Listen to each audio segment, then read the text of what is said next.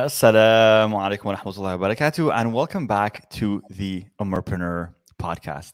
I'm really excited today to bring to you uh, a very special guest with me on this episode. And of course, you guys know me, I always bring you special guests.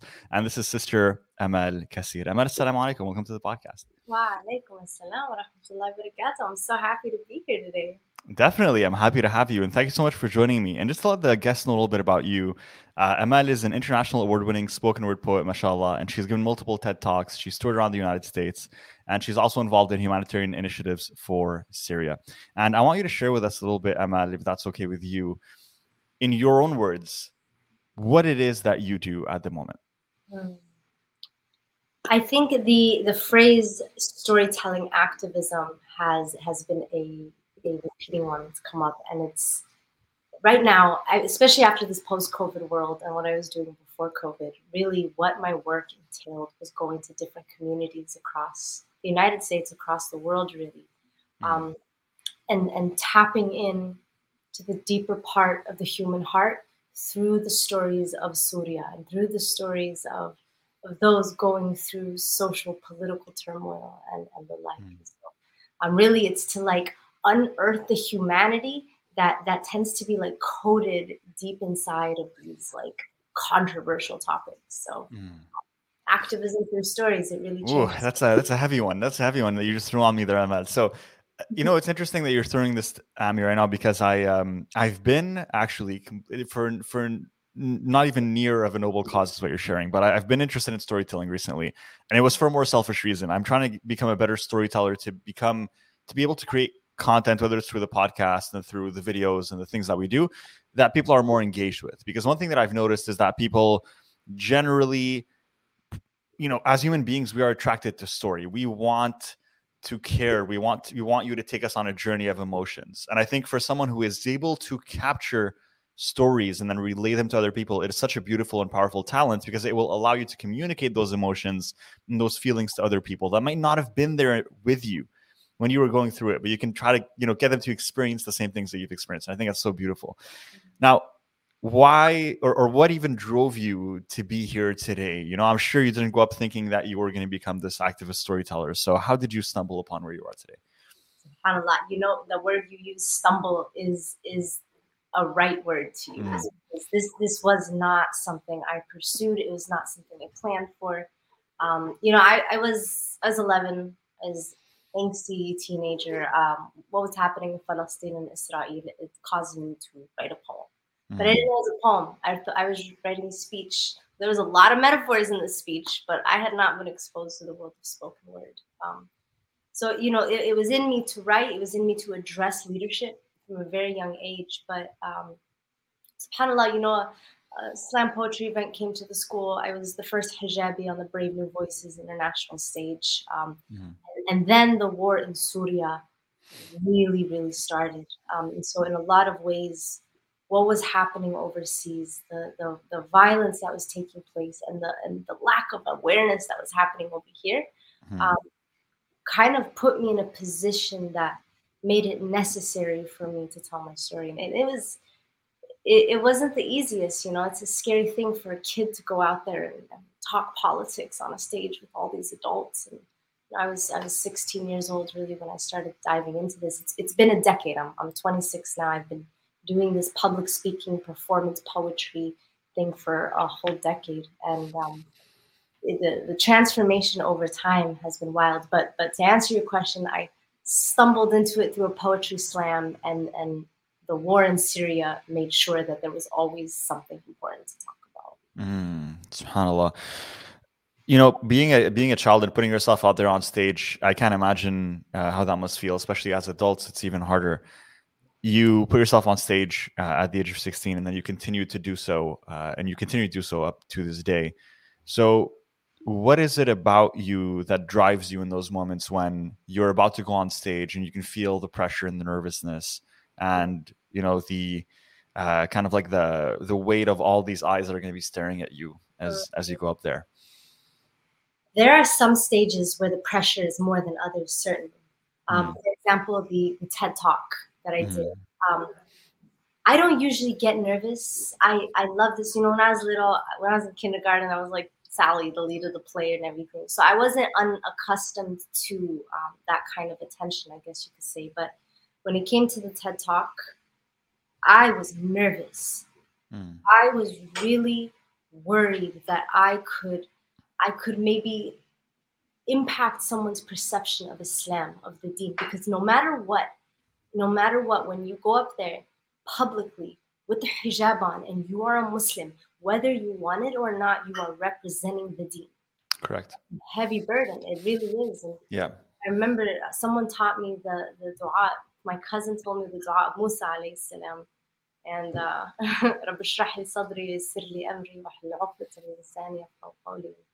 I remember I had this like in my note card on in my hand, and I'm like my hands are sweating, and like there's like a little bit of like sharpie on my fingers, and I, I remember thinking, imagining Musa alayhi salam who had a speech impediment.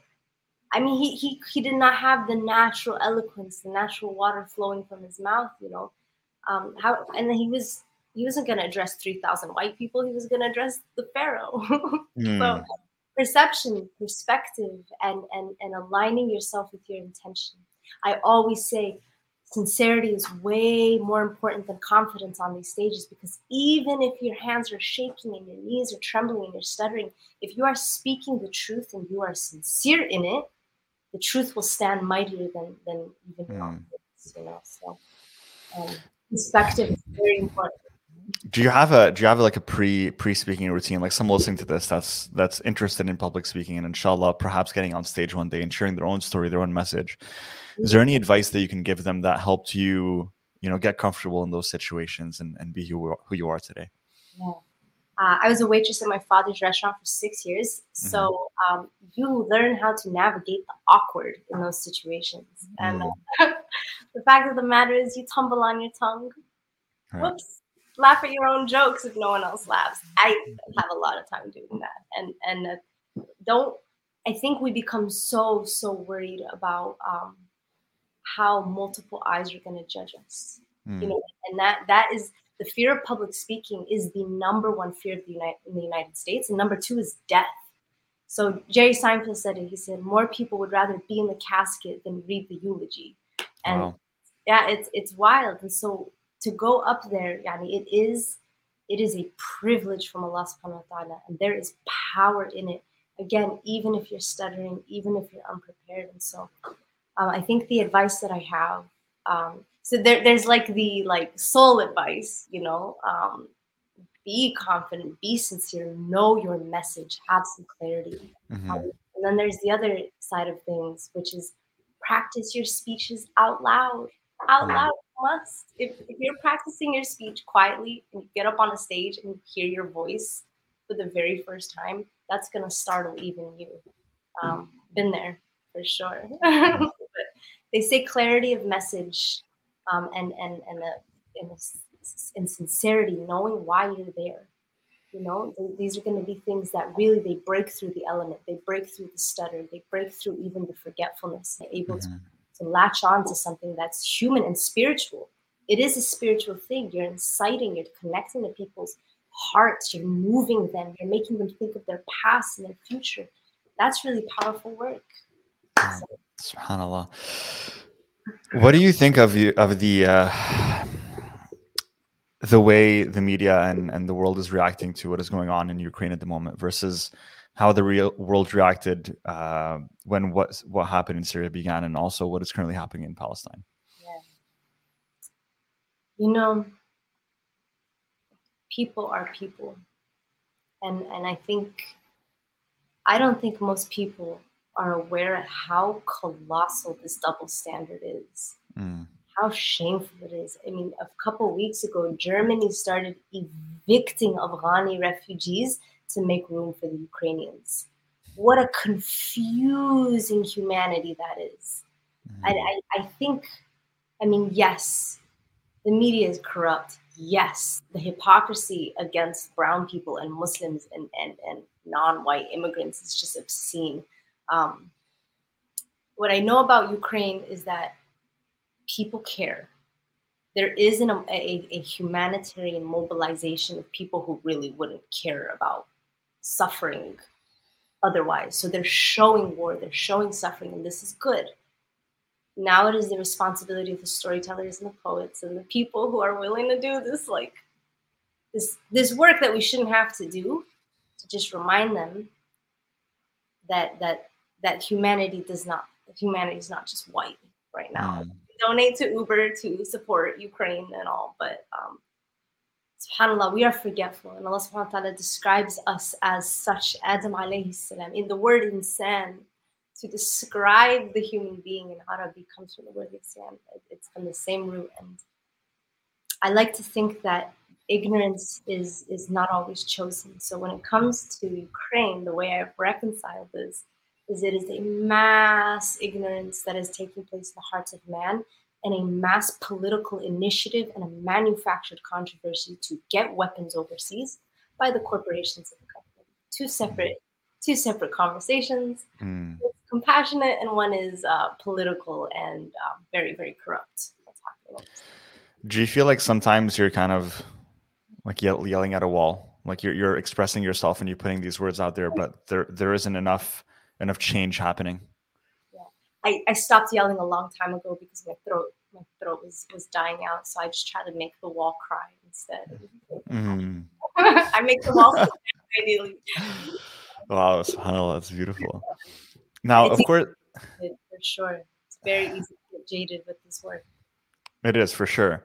Um, and I didn't mean to offend you this question, but I'm just being real, right? Uh, in, in the situation that you are in, I mean, I can imagine that someone at some point will be like, "Well, I mean, we've been saying this for years.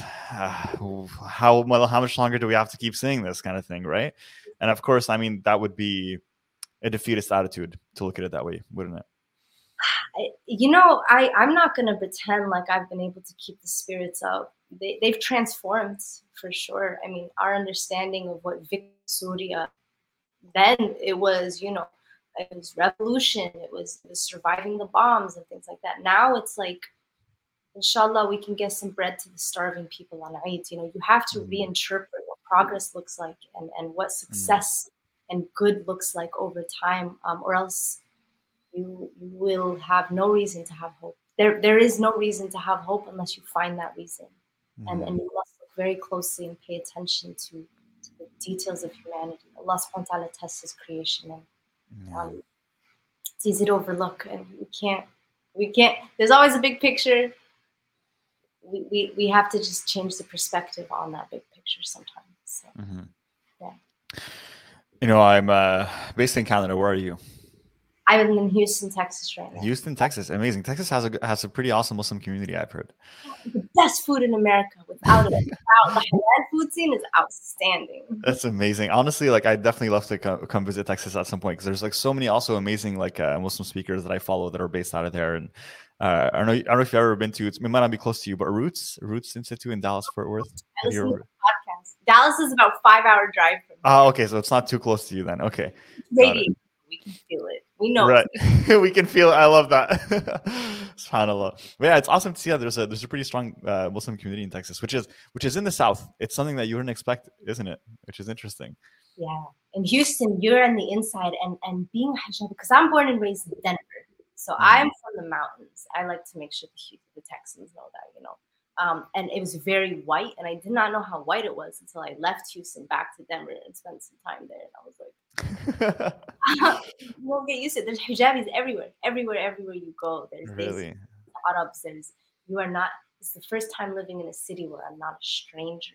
Necessarily. You know? Is that? Do you feel like there is? Is, is there any animosity because of that from people who might not be Muslim and Arab there to be like, well, you guys are kind of like taking over the space right now? Have you felt that, or have you experienced that at all, or was it the opposite? Was it more like a welcoming vibe? That's, that's a very interesting question. I would imagine that that sentiment existed way before they became such a large population. At this point, these are like the the, the CEOs of the companies. These are people starting mm-hmm. startups. The Muslims are I mean, they are educated here. There is an intellectual, um, it, it, it's in the realm of intellect and, and progress, you know, mm-hmm. not so much. Uh, yeah. SubhanAllah, that's amazing. And that's good to hear because, you know, ultimately as Muslims, even within Umarpreneur, that is pretty much our mission. It's how we can change the narrative through entrepreneurship, through business, through being able to contribute to our communities in a different way and make ourselves a seat at the table. And I think, you know, being contributors to our communities is a big part of that, right? Of not just being there and being like, well, yes,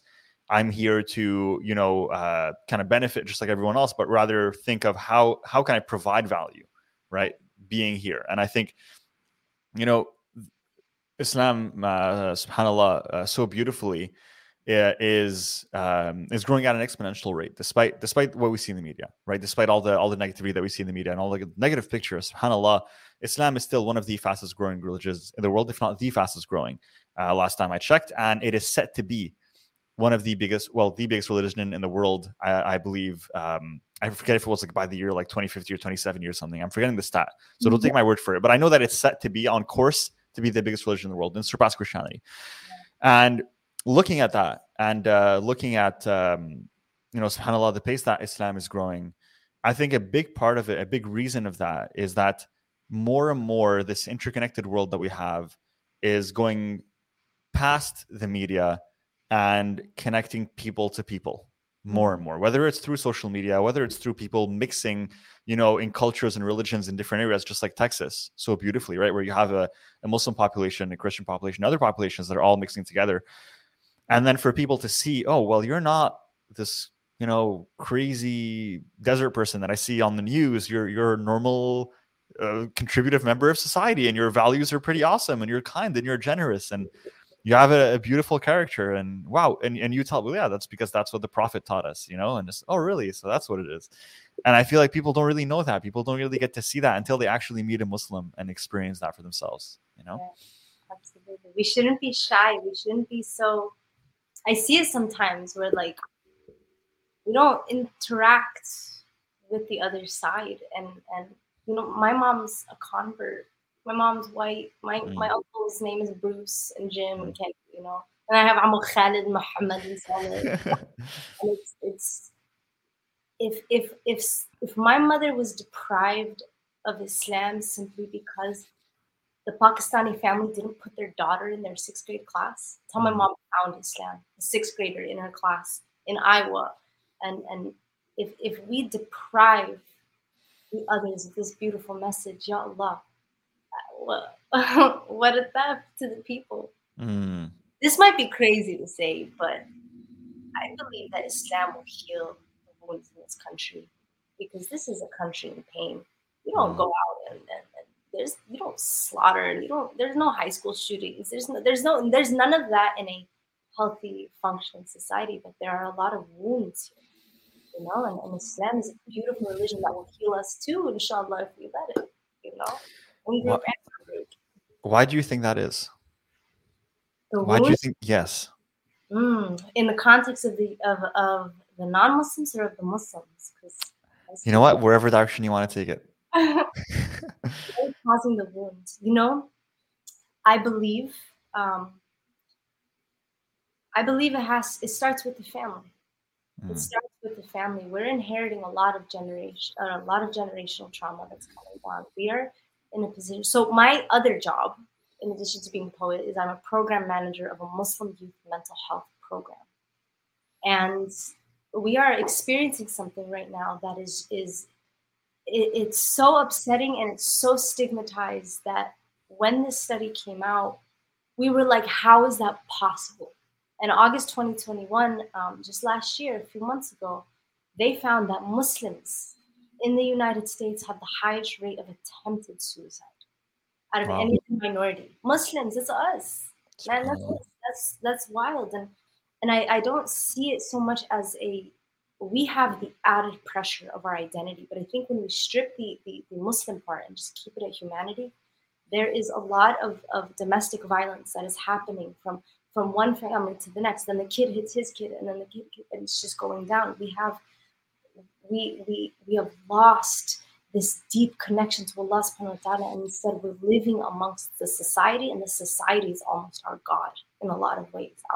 It's, it's scary stuff. Um, we're gatekeeping the, the masajid and the institutions. If we're talking Islamically, it might be the masajid in some places. In, in others, it could just be the school or the church, you know? People are leaving. the, the, the institutions are, are far more political than they are spiritual. And if we don't even have a safe home to go back to, how are we supposed to grow and thrive? You know, Rasulullah everything that this deen did was to keep the heart upright and to make sure that, that the integrity of the family was protected through the gender aspect, through the business aspect, through all these various things. And we are we are broken right now, and, and not just the non-Muslims. The Arabs are in pain, the Isis are in pain. We are look at our nations. Mm. Look at the Middle East. Look at, at, at the, the, the state of the militarism and, and the leadership. Something is not right, and I believe it starts in the home it's very loaded to like get started. Yeah, that, that's an but that's an interesting perspective, you know. And I think I, I think you are correct in in some shape or form.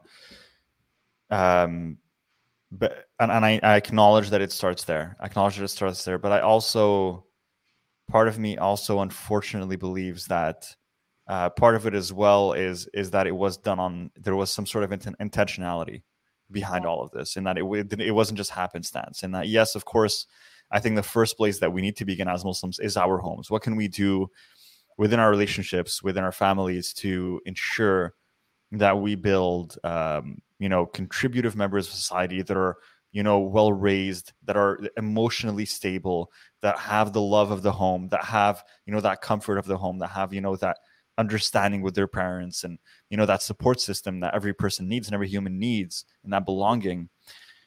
But at the same time, you know, when you look at some of these countries, as you mentioned, and you know, I'm so I'm so grateful to be uh, living in Canada. Alhamdulillah, I think Canada is a beautiful country, and I, I absolutely love it. And um, the U.S. also, it's an awesome country. But you look at you look at some of the, the countries in the Middle East, and all that they're not good, but I think there was this intentionality behind you know the state that they're in and i think that it, it is not it is not solely based off of society, but also based off of geopolitical circumstances that have caused these areas to be in this state at the moment. And it was very intentional. It, it, it wasn't random. I appreciate that perspective, and, and, and it it is very clear that the leaders and the scholars and those who are up above are the ones who are more accountable for the doom of, of, of mankind because of this. Mm. right. It's tough. And then you look at, uh, but then you look at the Prime Minister of Canada, Justin Trudeau. Shout out. Uh, I didn't want this podcast to be political, but I said it was going to be a natural conversation, guys, and that's what I wanted to be. Um, you know, but shout out to Justin Trudeau. Um, you know, love the guy, but his policies sometimes I don't really agree with. And um, you know, th- that's an interesting thing, though. Can I just mention one thing real quick? Is that like people don't differentiate anymore between the human being and their actions, and I think that's a very unfortunate thing. Uh, in the sense that even when it comes to just your friends or people that you know or your family, if someone does something that you don't agree with, you automatically don't like the person. But why can't you just not like the action? Yeah. And and separate it from the person. And and the reason why I'm saying that is because I was actually following I'm going to finish this discourse, I promise. But I was actually following uh, uh, Justin Trudeau's Twitter because he was he made a post recently. He was like, "Oh, he went to Ukraine. He acknowledged that, like you know, Russia's doing war crimes."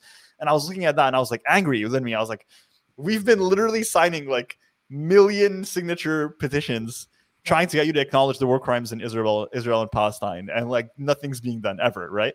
Um, no acknowledgement is ever being given, complete like sweep it under the rug, um, and it's just frustrating, right? But at the same time, then I look at his Twitter, and and of course, a lot of Canadians that don't agree with his policies, his ratings aren't super high right now. And you know, there's people that in the comments are like calling for his death and his murder, and I'm like, whoa, that's that's, geez, like that's really extreme. Like, like, why do you want someone to die because you don't agree with his policies? Like, that's that's insane to me that human beings go that far. I don't know. It is insane. I, I wonder if that has to do with like we're, we're a very like consuming society. Like we consume mm. media, we consume entertainment, even the school, the feeds on our cell phones, and it's like like, don't like, follow, unfollow, mm-hmm. tune in, tune out. You know, it's it's very like one minded in mm-hmm.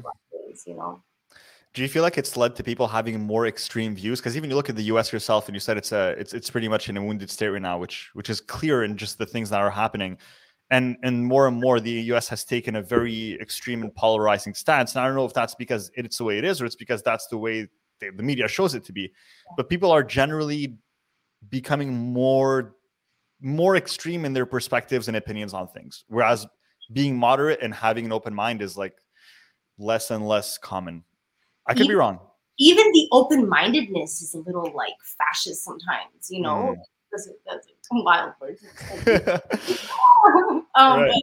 I think like you know you have people that are so liberal and open-minded that if you don't agree with that their realm of morality, if all the little moral things they have on their shelf, you are an oppressor and there's mm. something you're a bad person. And I I from it from a I, I don't want to call myself a retired activist, but having stepped away from the political and really focused on like the human heart and the introspective, there was a there was a way in which we like took our oppression and we wore it like a badge. Mm. I mean, and it's like we forget that this human reality is on a spectrum. The oppressed can oppress people.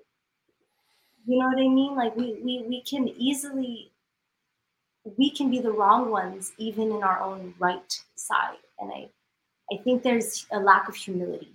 I think mm. that's there's a lack of humility and and it's like it's like at a soccer game.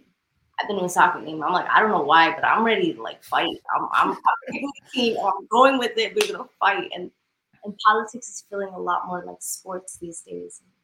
It's of isn't it? Yeah. Why do you think that's happening? It's empowering, you know. We we've really been stripped of a lot of our own, own thoughts and progress. I, you know, that that's an interesting question. Um, I think I think these have something to do with it. Mm. I, I think the way the world is consuming the algorithm that has been tailored just for them and their, their bubble, it's very dangerous. We're not being exposed to things that are different from us. You know, we're, we're not we're not really aware. I, I try to one piece of advice I give young people who want to be activists, read right news, right wing news, read left wing news, and then read read like Reuters or AP, the one in the middle that they get their information from see how all sides are telling the story because if you're being exposed in this you're in a snow globe of one opinion everyone outside of it's going to look like a demon and a monster you know what i mean they got buddhists anyone who knows the buddhists know that these are not violent people but then you go to myanmar they were slaughtering the rohingya muslims slaughtering in the most obscene and violent ways. And and facebook was one of the biggest tools that they used. I think we are being trapped into our cell phones with these one-sided perspectives. And, and i think it's very intentional. Like you were talking about it's like this like someone higher up is really calling these shots um, but we're almost feeding into their little algorithm which is like yeah it, it's it's really worrisome mm-hmm. so there was a documentary on netflix actually that i want to recommend i don't know if you watched it um, about the algorithm, and it was really good, uh, and it showed that very clearly. I think it was called the Social Dilemma. Have you seen the Social Dilemma? Blew my mind. yeah, I'm a slave. I'm a slave, my attention is the money in which they're. Yeah, so I recommend everyone listening to this to give to give it a watch, to watch the Social Dilemma, just to understand the impact of of social media and how it, you know, it it, it's made in a way where you know whatever you are engaging with whatever you are looking at it wants to give you more because it wants to keep on the platform right? So as you mentioned if you're looking at you know right-wing media well it's going to give you more of that and more of that. And then you're just kind of isolated in your bubble with one opinion. Whereas you know if you if you were to think back um, even just you know uh, 10 20 years ago you would read the newspaper you'd look you watch tv and yes there's channels that have you know of course differing opinions. If you watch like fox news versus like cbc et cetera et cetera. But you had you know you flipping the channels and you had like five options and that's it. But now it's that's you were just now you're being spoon fed what you want to hear and it just to just kind of increase your convictions more and more and then until you as you mentioned you think the other side they're complete demons and, and yeah you can't you can't i don't blame anyone for hating the other side you know mm. and what it looks like all these muslims are like super crazy terrorists that's all they're exposed to they're not you know mm. but it is important for muslims to be in the media but power in the media also is going to make a difference. Hundred percent. Bringing the conversation back to entrepreneurship and, and poetry, uh, inshallah. So, for you, do you consider yourself an entrepreneur? I am working to really develop the business side uh, of my and I, I, think I have been, but not not intentionally, not with the awareness and the knowledge of, of how it all works. Now the thing is, you have uh, you have, mashallah, um, a pretty awesome following on on Instagram. People who follow you who like to you know re- like listen to uh, you speak and, and and kind of keep up to date with uh, just your opinions and the things that you share, uh, which is really nice to see. And of course, that takes a little bit of entrepreneurship acumen to be able to develop a voice that people can resonate with and connect with, and people can connect connect to. What would you say, or what, how would you what would you credit your ability to help spread your message? Because even if especially if you tell me something like well you know poetry is one of my things well you you need people to read it for it to actually make a difference don't you mm. so how do you how do you track the eyeballs subhanallah that's that's a how do we attract the eyeballs so i i think there is an element craft craftsmanship is the word i would use there is um, an element of polishing and really deeply investing and if i while you were talking and asking this entrepreneurship question, I always imagine like a business, but but in a lot of ways, academia can be a form of entrepreneurship. Mm-hmm. And, and I designed my degree um, in a way that would empower me to be able to work with communities in really lasting ways. I mean, the writing hour, that's that's my show on Instagram. Every week I come on and I, I, I teach writing and we talk about really deep things. And it is it is informed by by by frameworks and messages of healing, um, and then brought in by my craft and, and my dedication to, to the art and how to really masterfully um, develop my, my eloquence, for example, and improve my vocabulary and, and my well-roundedness. So you're, you're sort of bringing knowledge of, of the worlds and, and the knowledge of the self. Um, and, and I think you're bringing them together. And I, I alhamdulillah, I, I have to give credit to the individuals who um, to the activists and the journalists in the community who thought my work, my story was worth sharing. Um, when you're doing good work, people will find out about it. That's mm-hmm. what I think. Or Allah subhanahu wa ta'ala will know and not even the left hand will be aware. Mm-hmm. You know? And and it depend it really does depend on the heart and what the impact can potentially be. But um, when it comes down to it, do your work excellently as if no one is looking. Do your work sincerely as if no one is looking. And wallahi, wallahi, this has been true time and time again.